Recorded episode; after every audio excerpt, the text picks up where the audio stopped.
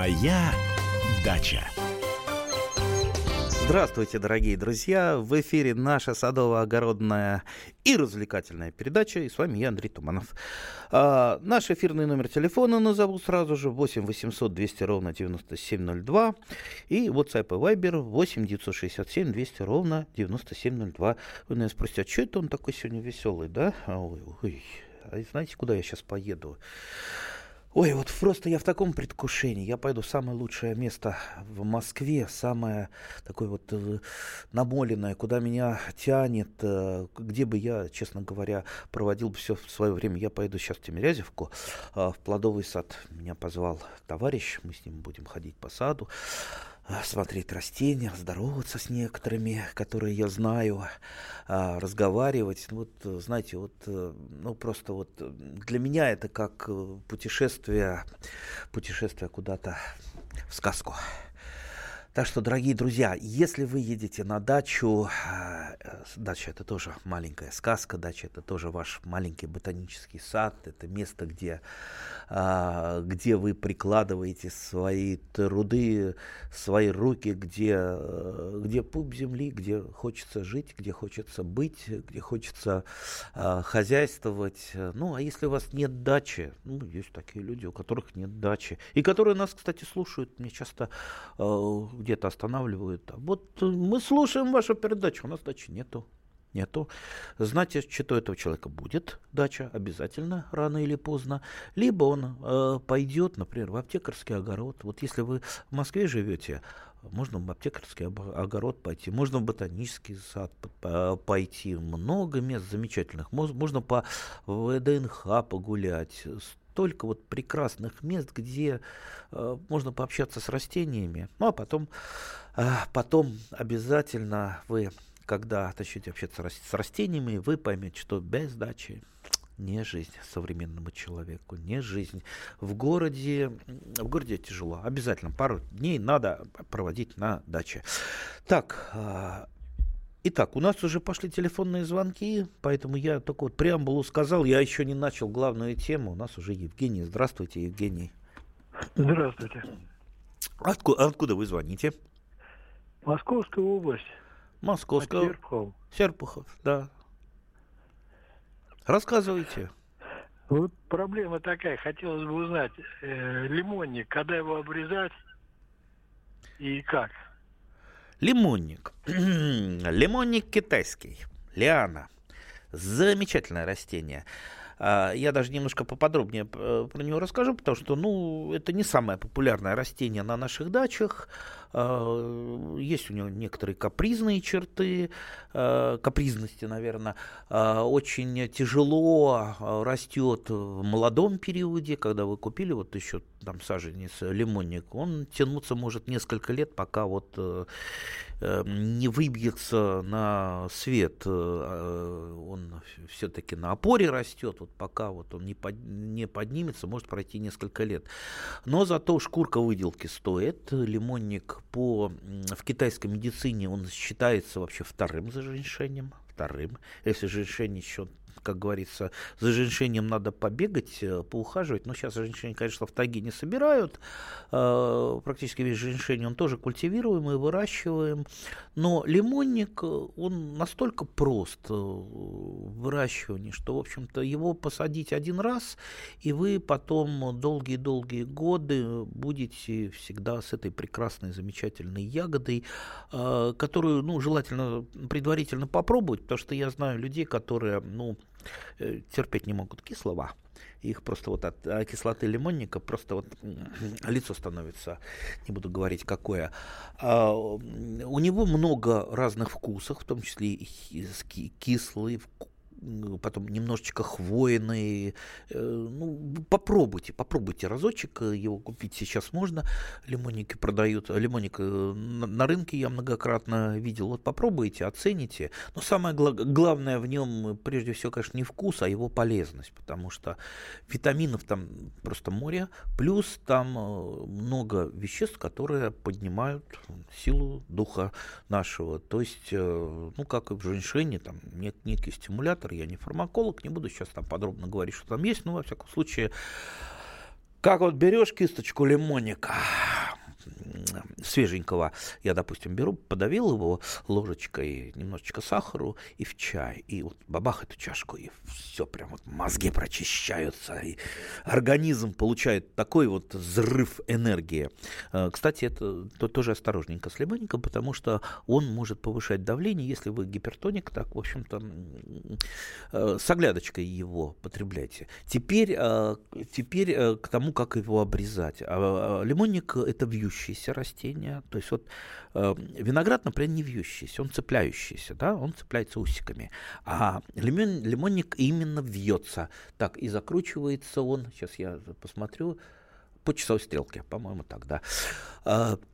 И, как правило, если ему опору дали, опору, а без опоры, естественно, он не растет, опора обычно вертикальная. То есть это либо швеллеры какие-то, либо это сетка, либо это просто веревочки натянутые. Он по веревочкам вьется, и, как правило, несколько, много-много стволиков. То есть там стволик по стволику, стволик по стволику, и в конце концов образуется такая вот веревка из стволиков лимонника, которые, естественно, там листья друг друга затеняют, загущают, и что не очень хорошо. Поэтому я, я делаю так. Когда вот уже произошло такое зарастание, когда на вот одна вот эта вот веревочка, она увита там где-то больше, более там пяти э, лианами, я просто беру вот такие вот ветви, э, такие веревки вырезаю у корня, и быстро, быстро лимонник замещает, там, новые побеги замещают на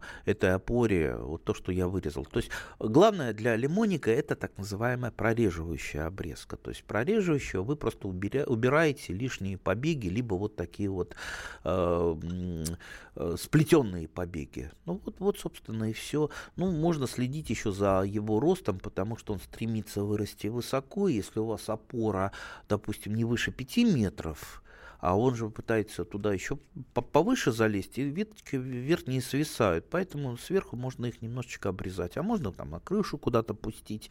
Он достаточно неприхотлив, если растет, если растет где-то уже там наверху, на крыше, ему там очень хорошо, собирать не очень удобно. Кстати, если вы еще не собрали лимонник, немедленно, немедленно, сейчас я говорю про Московскую область, а не про какие-то другие регионы, может быть, там еще не достаточно где-то там в Сибири, на Дальнем Востоке дозрел, но здесь уже он дозрел, и начал, начали отдельные ягоды просто уже плыть, э, портиться, поэтому вот я его собрал, часть, большую часть заморозил, он прекрасно в заморозке, то есть не теряет практически качеств, не теряет витаминов, не теряет полезных веществ, а остальное подавил и сделал холодное варенье, так называемое, то есть через сито пропил, ну, подавил, протер через сито, чтобы косточки отделить, и с сахаром, перемешивается с сахаром, очень долго мешается, не варится, не нагревается, и где-то, ну, если там, там пятьдесят на пятьдесят сахар получается очень такой густой, ароматный и очень такой... сироп, я сказал, ну это значит, ну вы поняли, поняли, что я сказал, очень такой с необычным вкусом. Еще раз говорю, попробуйте обязательно лимонник для того, чтобы оценить, насколько он вам подходит. Ну, вот, вот вы меня, видите, вот натолкнули на культуру, о которой я сам думал, и я вот теперь не могу просто остановиться. Итак, итак, лимонник достоин для э, того, чтобы посадить его на каждом участке. Без лимонника жизнь, жизнь не до конца садовая наша удалась, поэтому немедленно сажайте э, лимонник, пока еще можно, пока еще э, у нас идет осень, пока еще вот самое время э, им заняться. Удобрять его особо не надо, под него там яму большую не надо делать, там наполнять ничем. В принципе, он достаточно неприхотлив. Единственная хитрость, обязательно покупайте лимонник с закрытой корневой системой. Если с открытой купите, у него там повреждаются очень сильно корни, и не факт, что с открытой корневой системой он у вас приживется. Но, как я сказал, уже первые, первые годы он будет так тяжело расти, но потом вырвется на свет и будет радовать вас не только ягодами, но и красотой. Моя дача. Каждый вторник с десяти утра по московскому времени в программе «Главное вовремя». Садово-огородные советы в прямом эфире. Про все, что зеленое, скажем так. Хочу, чтобы радиослушатели задавали свои вопросы. Большой эксперт. Самая удачная находка для всех работников мотыги и лопаты. Тетя Таня Кудряшова. И дети меня зовут мать всего зеленого. Вот такая петрушка на радио «Комсомольская правда». Слушайте и звоните по вторникам с десяти утра по московскому времени.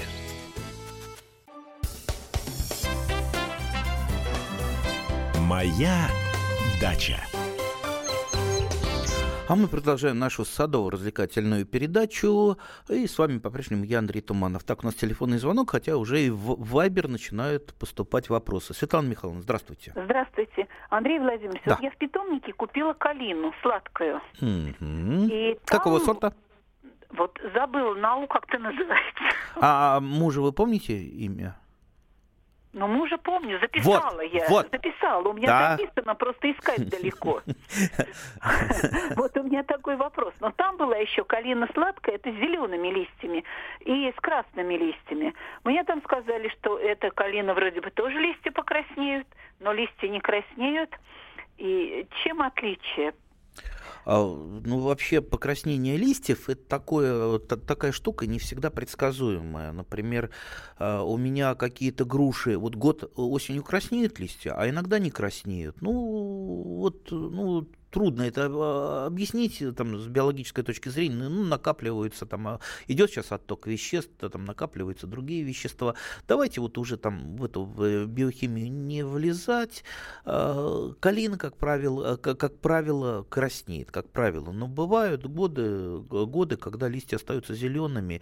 Есть сорта, у которых там сильнее, сильнее краснеют листья. Поэтому, я думаю, вас это не должно особо беспокоить. Для вас ведь Ну, главное, прежде всего, ягоды.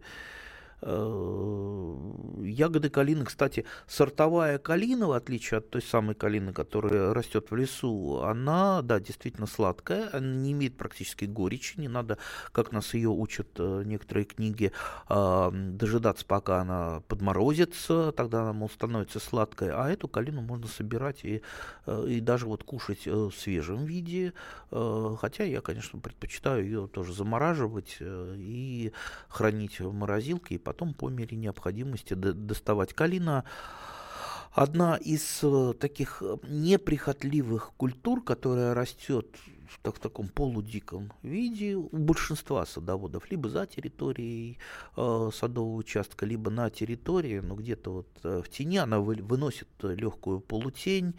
И единственное, что нам досаждает периодически, не всегда, это калиновый листоед, который делает, иногда объедает гусеницы калинового листоеда, вот вообще вчастую, не оставляя только прожилочки.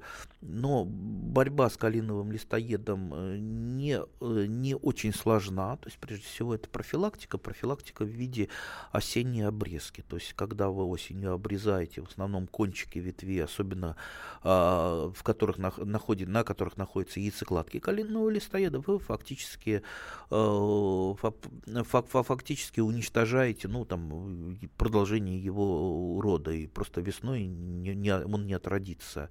То есть кончики ветвей, особенно усыхающие кончики ветвей, вас должны насторожить. Вот их обрезайте, и у вас никогда не будет проблем с калиновым листоедом. Ну, вроде бы, вроде бы так. Про калину мы немножечко поговорили. Uh, у меня сорт калины, чтобы вы знали, вот, вот почему я всегда говорю, надо знать сорта. Вы же знаете сорт там, вернее, имя своего мужа, там, детей, а любое растение, это тоже ваш родственник становится, да, это он входит в вашу семью. Вот, ну, у вас же даже там кошечки, собачки, они же с именами, так и э, калина должна быть с именем. У меня таежные рубины.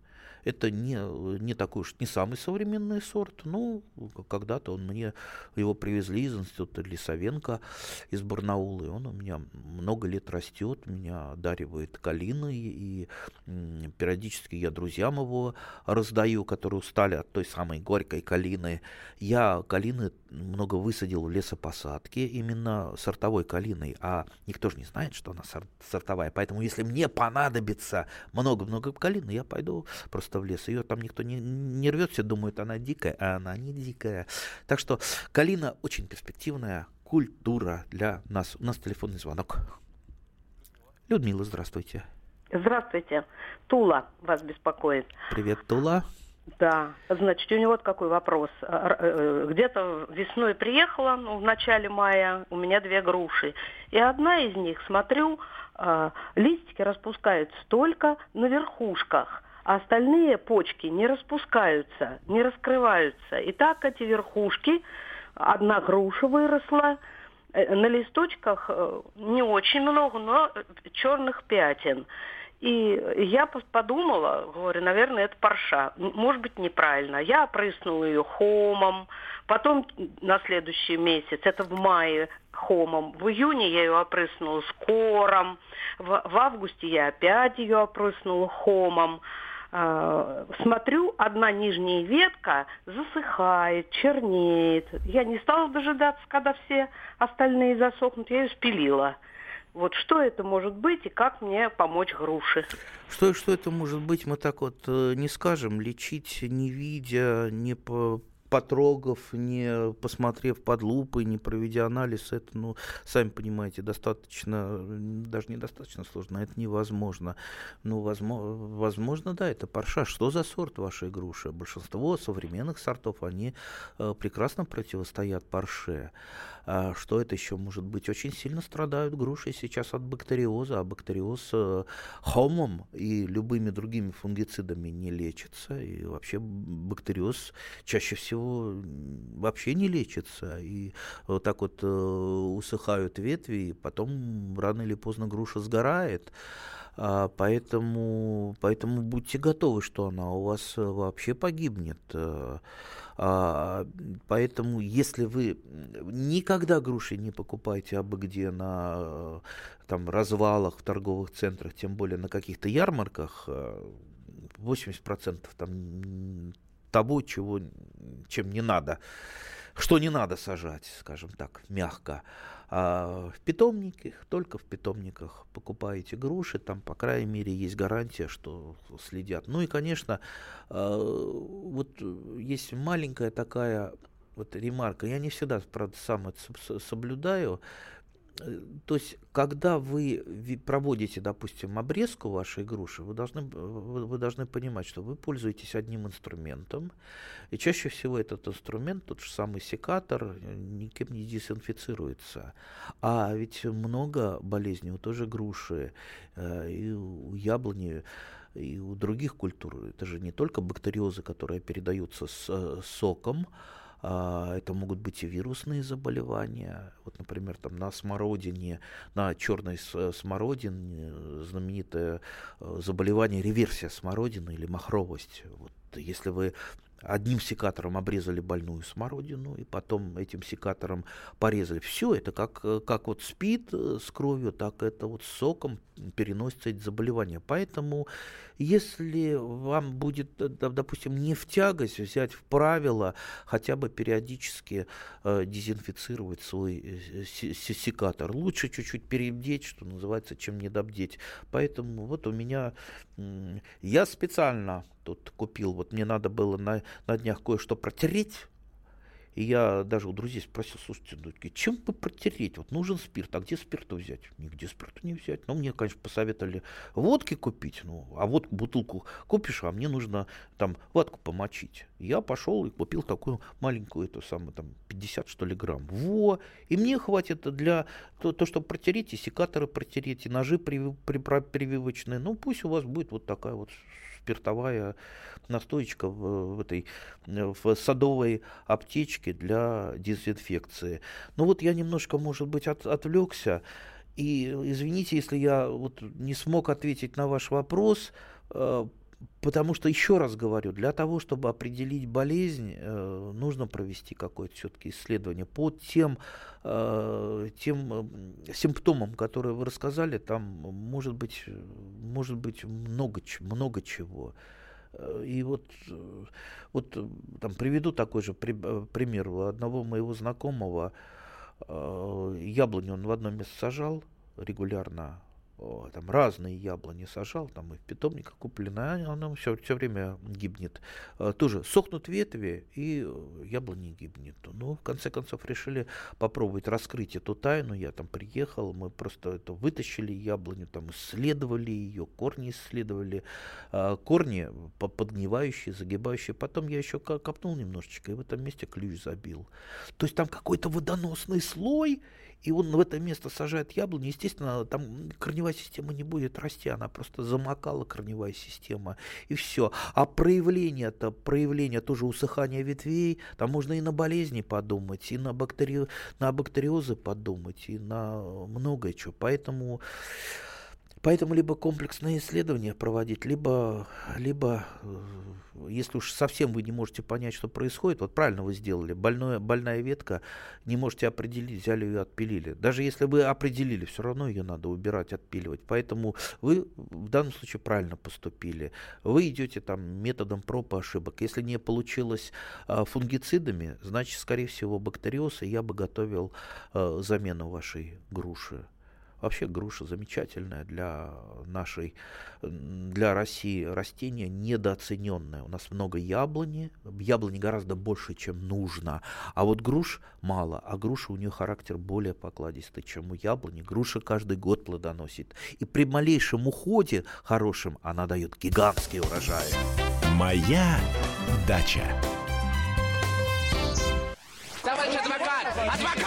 Спокойно, спокойно. Народного адвоката Леонида Ольшанского хватит на всех. Юридические консультации в прямом эфире. Слушайте и звоните по субботам с шестнадцати часов по московскому времени.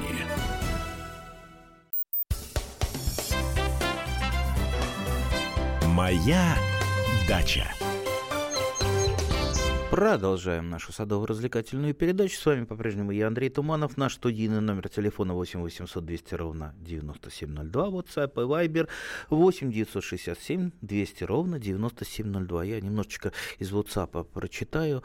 А, так вот как раз и про груши прошло. Здравствуйте. В этом году на грушах какие-то вздутия типа волдырей. Потом в процессе сезона листья начинают чернеть. Что это? Ну, это грушевый галловый клещ. Это все очень просто.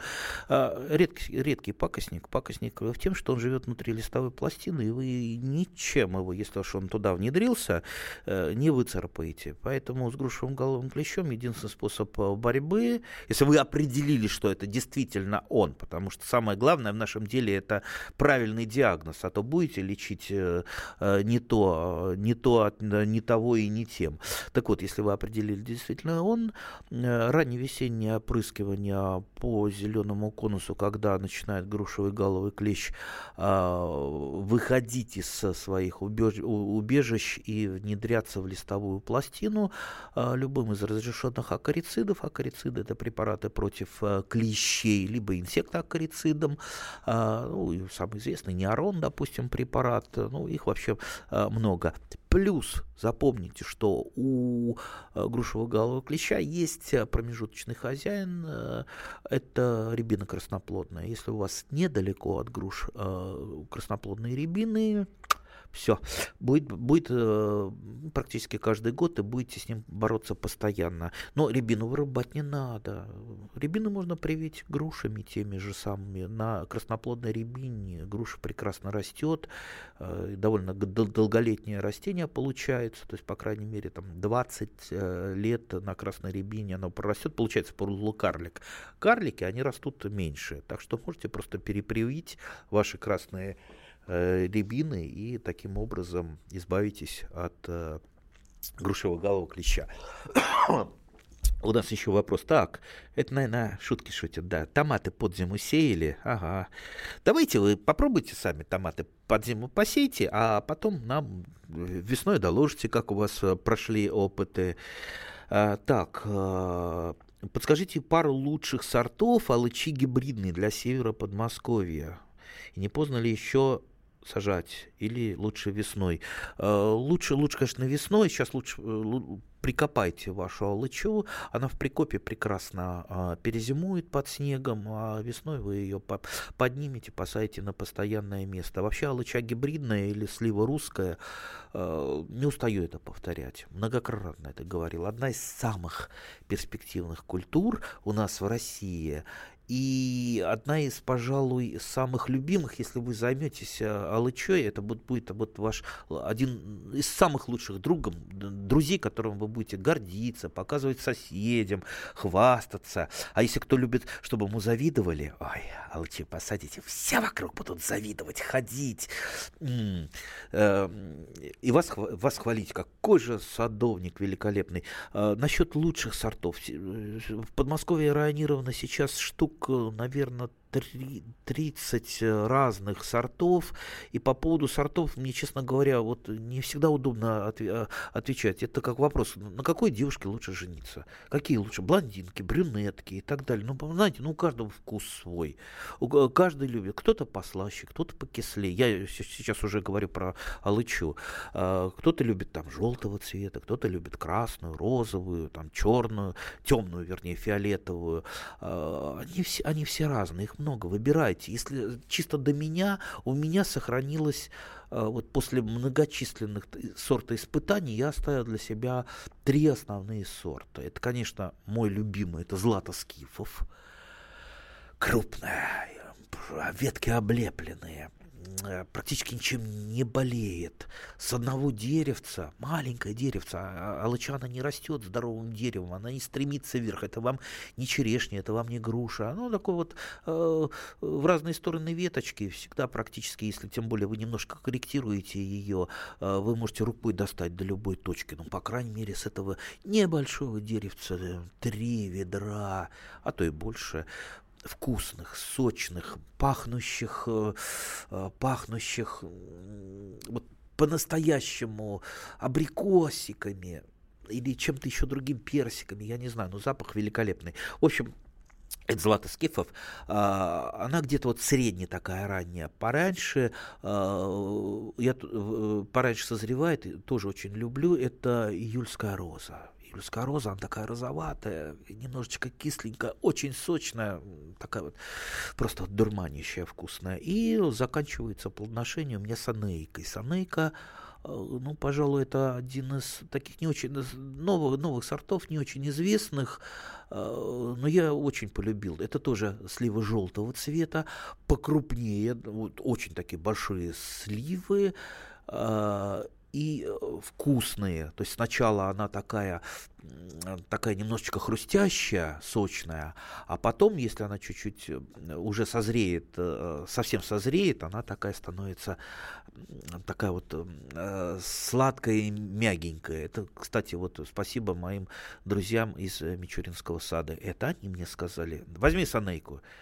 когда я к ним приходил. Я говорю: да не, не надо, я ее не знаю. Возьми, не пожалеешь. Ну, я взял, ну, если дают, надо брать, взял и не пожалел. И теперь говорю, что вот санейка стала одним из лучших друзей. И не хочу никому вот навязывать свое мнение. Поймите, дорогие друзья, вот сейчас вы приедете в питомник, будете спрашивать: дайте мне вот это, это, это. Это Туманов сказал, оно самое лучшее. Нет, это самое лучшее для меня, а для вас может быть что-то другое.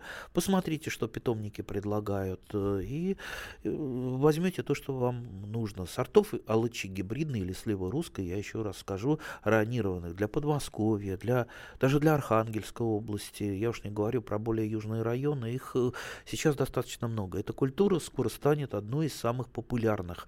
Так что у кого нет алычи гибридной или сливы русской, э, все, немедленно начинайте о ней мечтать, потому что без нее вы ну, просто не, не обойдетесь.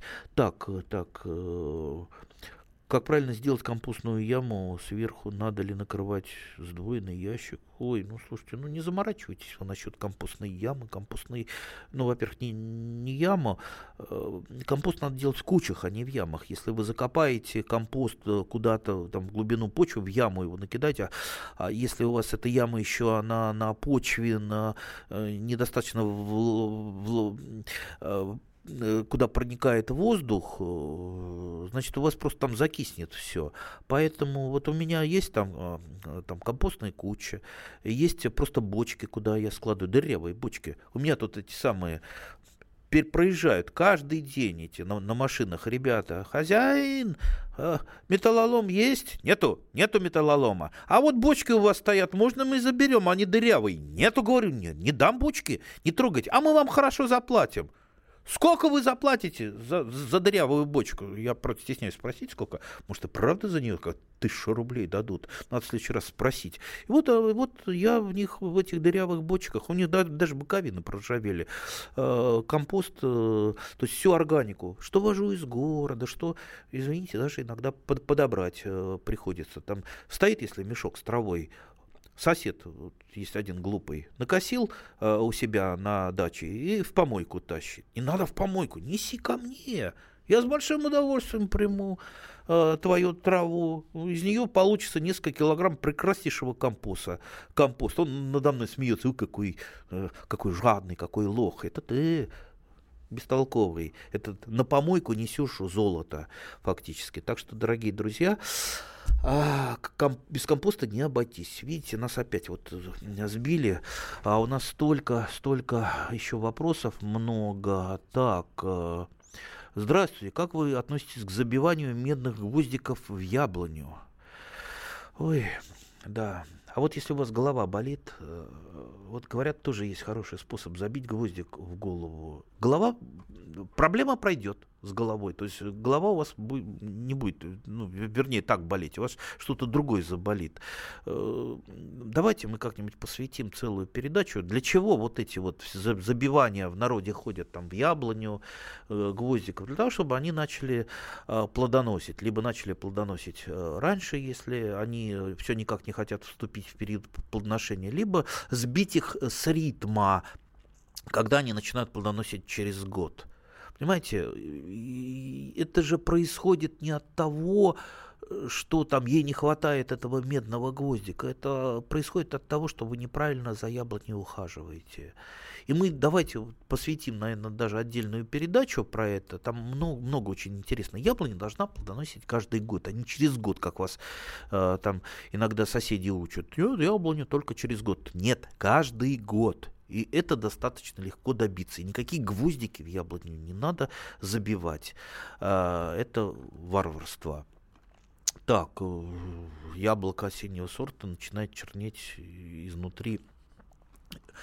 В основном, в основном сейчас гниют яблоки, чернеют изнутри. Это, это манилиоз, другие болезни, плодовые, кольцевые гнили. Много разной, извините, грибной заразы сейчас. И единственный способ борьбы с грибными заболеваниями на тех же самых семечковых, на той же самой яблоне, это прежде всего профилактика.